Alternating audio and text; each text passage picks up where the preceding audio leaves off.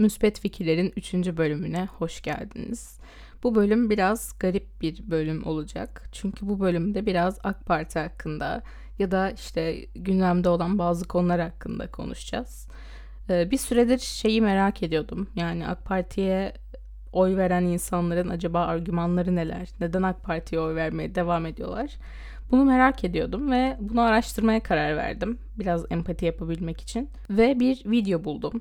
2018'de e, çekilmiş bir video. Ama bu videoyu çeken kişi hala aynı düşündüğü için ben güncel bir videoymuş gibi yorum yapacağım. Yalnız başlamadan önce bir şeyi belirtmek zorunda hissediyorum kendime. Yani maalesef ülkemizde kendi görüşüne uymayan bir şey olunca onu hemen şikayet etme gereksinimi duyan insanlar olduğu için ne olur ne olmaz şöyle bir açıklama yapma gereksinimi duyuyorum. Bu bölümde söyleyeceğim her şey, ağzımdan çıkacak olan bütün cümleler hukuken olgu isnadı çerçevesinde ispatlayabileceğim cümleler. Dolayısıyla anayasal olarak söyleme hakkımın korunduğu düşüncelerimi belirteceğim. Bu da şu demek ki yani hukuken şöyle bir güzelliği var.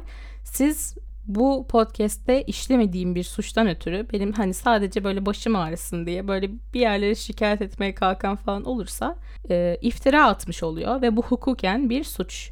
Yani beni yapmadığım bir şeyden dolayı örneğin sadece eleştirecek olmama rağmen işte Cumhurbaşkanı'na hakaret falan gibi bir suçlamadan işte dava etmeye falan kalkan olduğu zaman ben sizi bana iftira atmakla e, ki bu da dediğim gibi anayasal bir suç e, bundan dolayı size dava açıp karşı dava açıp tazminat alabiliyorum. Bakın siz şu işin güzelliğine.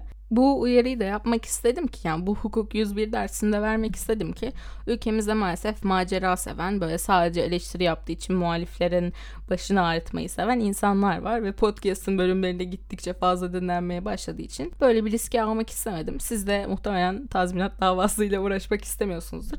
Dolayısıyla herkesi kendine haline bırakın ve insanlar e, eleştiri haklarını kullansınlar. Bugün özellikle bu bölümü çekmemin sebebi şu. Bugün ben bir haber gördüm. Çok üzüldüğüm bir haber. Son zamanlarda biliyorsunuz çok fazla intihar haberi alıyoruz ve bunların %99'u falan maddi sorunlardan kaynaklı oluyor. Bugün bir vatandaşımızı daha kaybettik. İhsan Bekkaya arkasında bir intihar mektubu bırakarak kendi hayatına son verdi.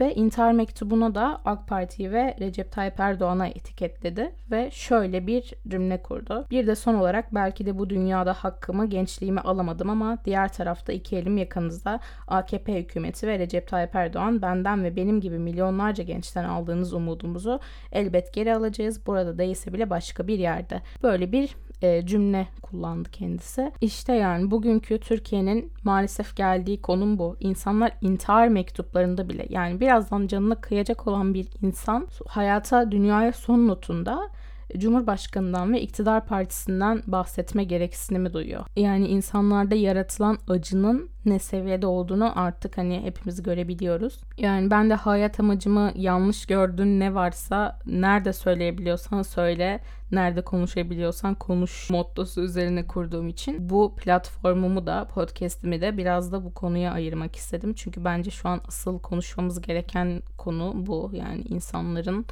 artık e, çaresizlikten intihar edecek konuma geldiği bir Türkiye'den bahsediyoruz. Evet şimdi söz konusu videoyu izleyerek e, bakalım AK Parti'ye oy veren insanlar nasıl düşünüyorlarmış. E, bunu biraz anlamaya çalışacağız. O zaman videomuza geçelim.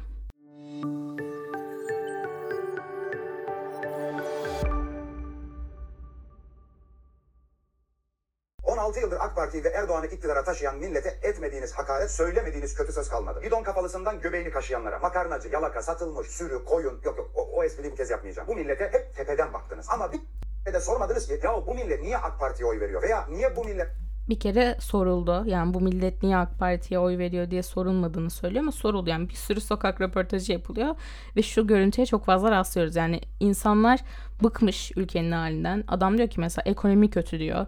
Şöyle diyor, böyle diyor. Şöyle bir haldeyiz. E kime oy vereceksiniz diyor. AK Parti'ye diyor adam. Yani ülkenin halinden memnun değil, memnun olmadığını, ekonominin halinden memnun olmadığını, cebinde 5 kuruş parasının olmadığını söylüyor. Ama AK Parti'ye oy vereceğim diyor. Yani aslında soruyoruz biz insanlara niye AK Parti'ye oy veriyorsunuz diye. Ama aldığımız cevaplardan hoşnut olmuyoruz. Ki bu videoda vereceği cevaplar da çok kötü. Zaten izledim daha önceden bir bu videoyu ve cevapların ne kadar kötü olduğunu birlikte tartışacağız. Hala Erdoğan diyor. Hadi gelin. Hadi gelin bütün kızgınlıklarınızı, nefretlerinizi, ideolojik takıntılarınızı bir kenara bırakın ve dümdük sorun. Neden Erdoğan? Ee, bu arada şöyle bir şey söylüyor işte bu millete koyun diyorsunuz bilmem ne diyorsunuz. Başlıkta ne yazıyor biliyor musunuz? Neden mi ölümüne Erdoğan diyoruz. Bak kardeşim. Ee, herhangi bir insanın peşinden bunu e, Erdoğan özelinde söylemiyorum. Bu herhangi bir siyasetçi olabilir.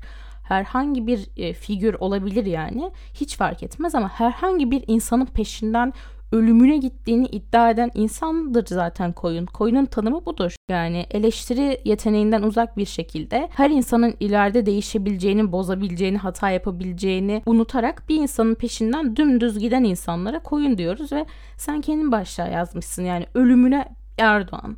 Herhangi bir insanın peşinden ölümüne gitmek zaten koyunluktur yani. Bundan bahsediyoruz aslında.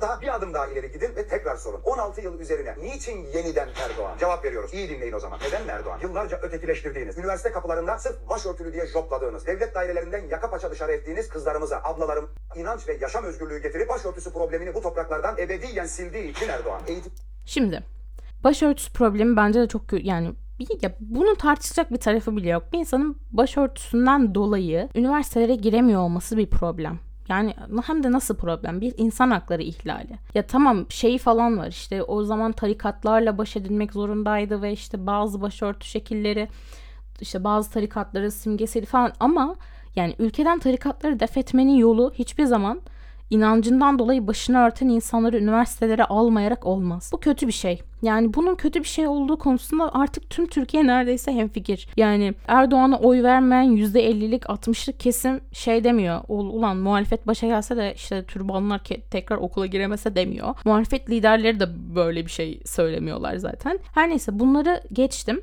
ama Bugün günümüzde işkence gören, e, hayatı istediği gibi yaşayamayan başka gruplar var. İşte burada bence ikiyüzlülük devreye giriyor. X partisinin seçmeninde. Neden? Kendilerinden olan, kendi inançlarından, kendi yaşam şekillerinden olan insanların acı çekmesini istemiyorlar. Ve bu çok doğal bir şey. Ama kendileri gibi yaşamayan herkesin acısına da göz kapatıyorlar. Yani bu ülkede evet artık şey olmuyor. E, türbanlı ya başörtülü insanlar daha rahat bir şekilde yaşayabiliyorlar eskisine kıyasla. Ama başka gruplarda daha kötü şekilde yaşıyorlar. Yani short giyip dışarı çıkmanın zor olduğu bir ülke haline getirdiniz bu ülkeyi. Anıt sayaçın 160'a vardığı bir ülke haline getirdiniz bu ülkeyi. Mayıs ayındayız ve bu sene 160 kadın öldürüldü. Bu arada kimse de gelip bana bunun yani politik bir mesele olmadığını falan söylemesin.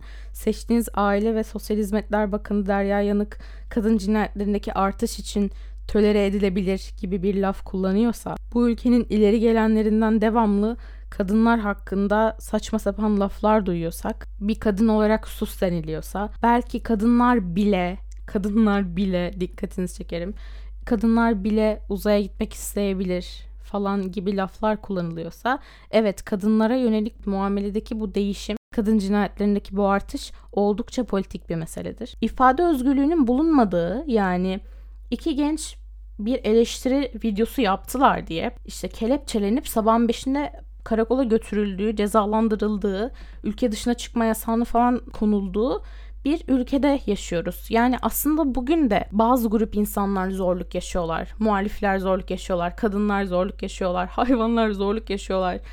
Yani seküler insanlar zorluk yaşıyorlar oruç tutmayan insanlar zorluk yaşıyorlar. Her sene bir Ramazan dayağı haberi duyuyoruz. Aslında şey olmadı yani ülkedeki acı seviyesi bitmedi. Sadece artık siz güçlüsünüz mesela. Artık muhafazakar kesim başta ve bu sefer de başka insanların yaşam özgürlükleri, yaşam alanları kısıtlanıyor. Ama o kısıtlanan insanlar sizden olmadığı için gözünüzü kapamakta bir problem görmüyorsunuz. Bana ne kardeşim işte eşcinseller mesela söylemeyi unuttum. Özür dilerim söylemeyi unuttuğum için. Hiçbir şekilde yani rahat bir yaşam süremiyorlar ama önemli değil. Umrunuzda değil. Yani o insanların ilişkilerini, hayatlarını rahat bir şekilde yaşayıp yaşamamaları. Çünkü o insanlar sizden değiller. Alkol tüketmek isteyen insan, sevgilisiyle el ele gezmek isteyen insan rahat yaşayamıyor ve bu sizin için bir problem değil. Çünkü o insanlar sizden değiller. Muhaliflerin ifade özgürlüğü yok ama bu sizin için problem değil. Çünkü o insanlar sizden değiller. Yani buradaki iki yüzlülük aslında sadece kendi kitlenizin acısı bittiği için tüm Türkiye'nin acısı bitmiş gibi davranmanız ve kendinizden başka herkesin acısına, tutsaklığına, özgürlük yoksunluğuna gözlerinizi kapatmanız. inanç ve yaşam özgürlüğü getirip başörtüsü problemini bu topraklardan ebediyen sildiği için Erdoğan. Bu arada inanç ve yaşam özgürlüğü demiş yaşam özgürlüğünün olmadığından zaten bahsettik ama hani insanlar istedikleri gibi yaşayamıyorlar.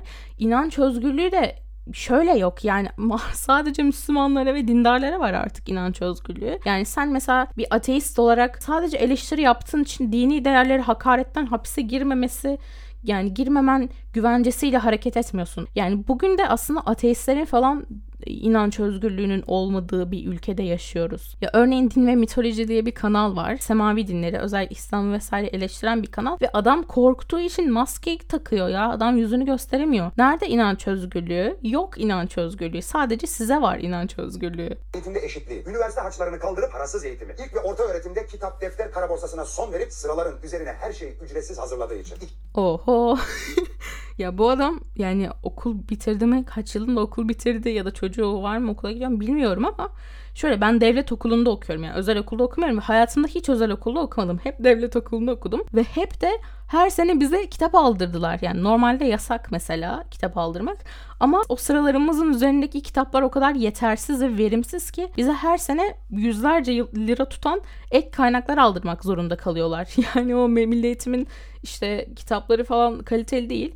Ayrıca burada eğitimden bahsediyorsak yani tamamen bir ideolojiye göre bir işte iktidarın kendi dayatmak istediği fikirlere göre şekillenen bir ideolojiden bahsediyoruz. Şey eğitimden bahsediyoruz. Çünkü mesela ya evrim teorisinin eğitimden kaldırılması kabul edilebilir bir şey değil. O yüzden kimse bana gelip de bugün işte eğitim sistemimiz süper işte gıcır gıcır kitaplarımız var masanın üstüne falan demesin. Hem dediğim gibi ücretli aslında çünkü yetersiz olduğu için ve öğretmenler bunu bildiği için ek kaynak kaldırıyorlar. Hem de içeriği çok kötü ve günden güne bir ideolojiye hizmet eden bir eğitim sistemine maruz kalıyoruz. Her yerde imam hatip açılıyor yani gerekli gereksiz. Yani dolayısıyla bu eğitim sistemi övgüsünün biraz saçma olduğunu düşünüyorum. Onun dışında işte eğitim sistemiyle ilgili her sene de sınav sistemi değişiyor falan. Yani ben işte ilk LGS'cilerdenim. 2004'lüyüm ben yani sene ortasında biz TEOG'a gireceğiz diye hazırlanırken bir anda sistem değişti falan. Yani böyle bir eğitim yönetiminden bahsediyoruz aslında.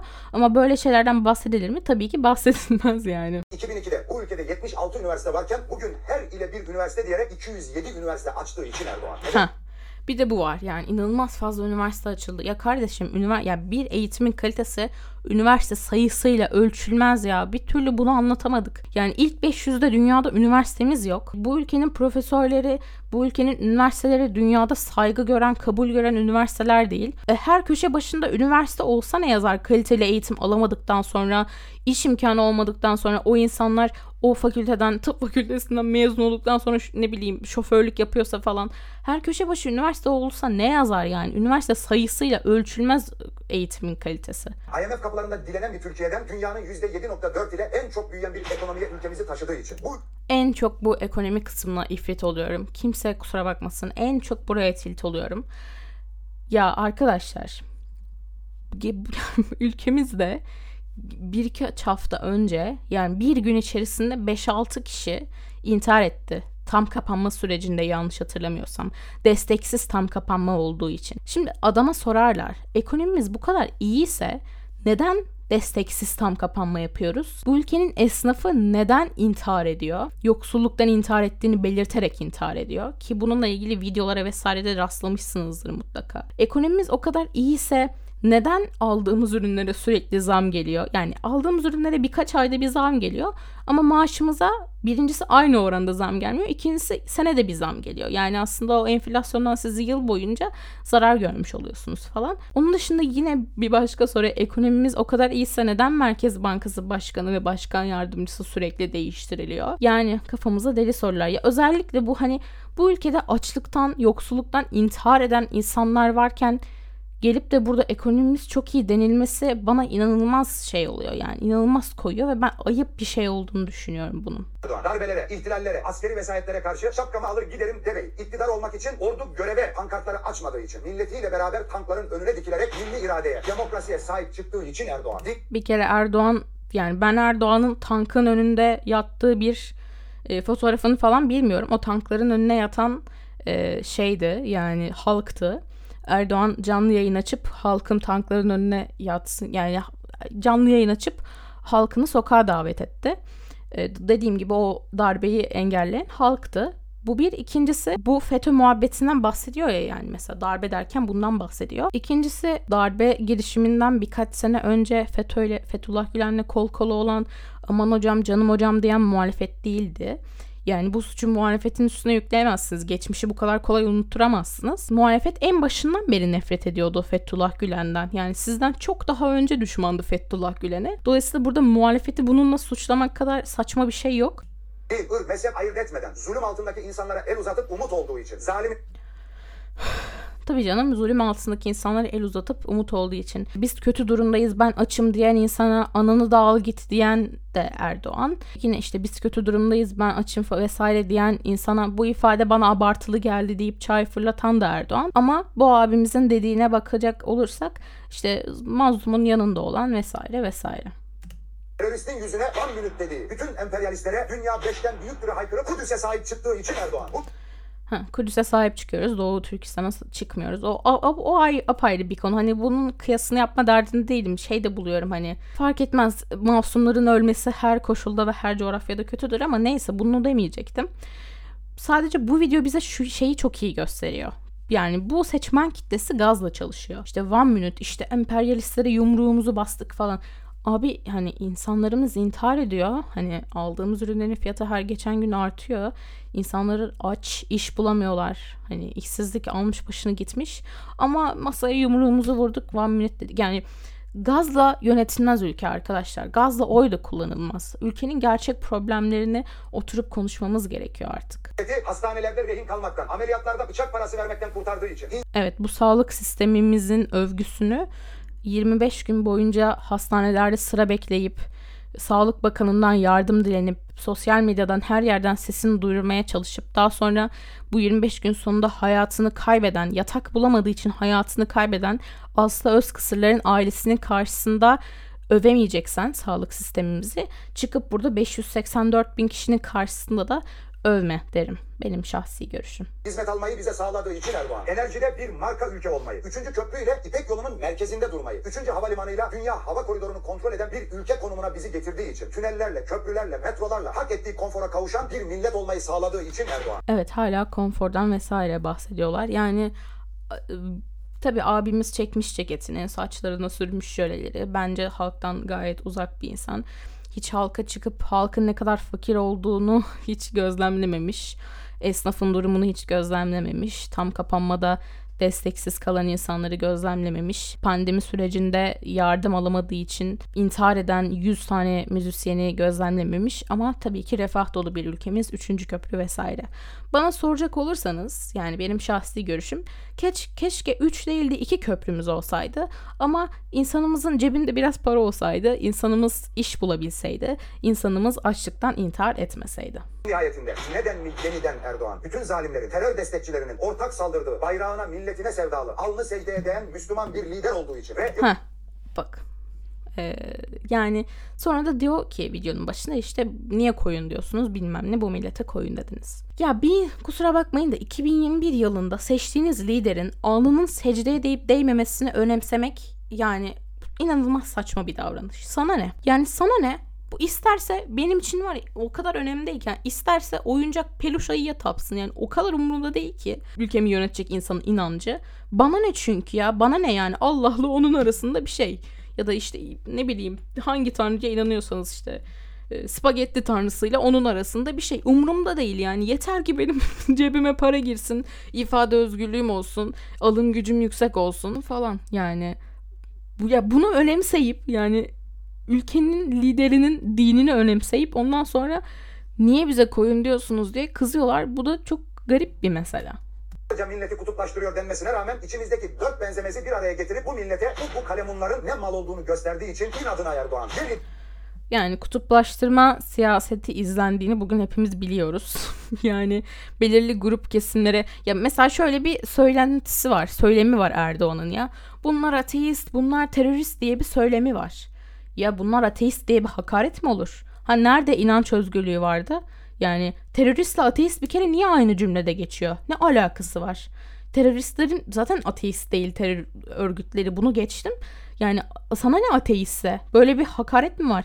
Ben çıkıp bunlar Müslüman falan desem yani inanılmaz linç yerim ki çok saçma bir davranış olur. Ama ülkenin lideri bunlar ateist falan diye hani yani güya hakaret edince bunlar ateist bunlar terörist deyince herkes görmezden geliyor. İşte yok kutuplaştırma siyaseti izlenmiyor canım olur mu öyle şey? Nasıl izlenmiyor ya?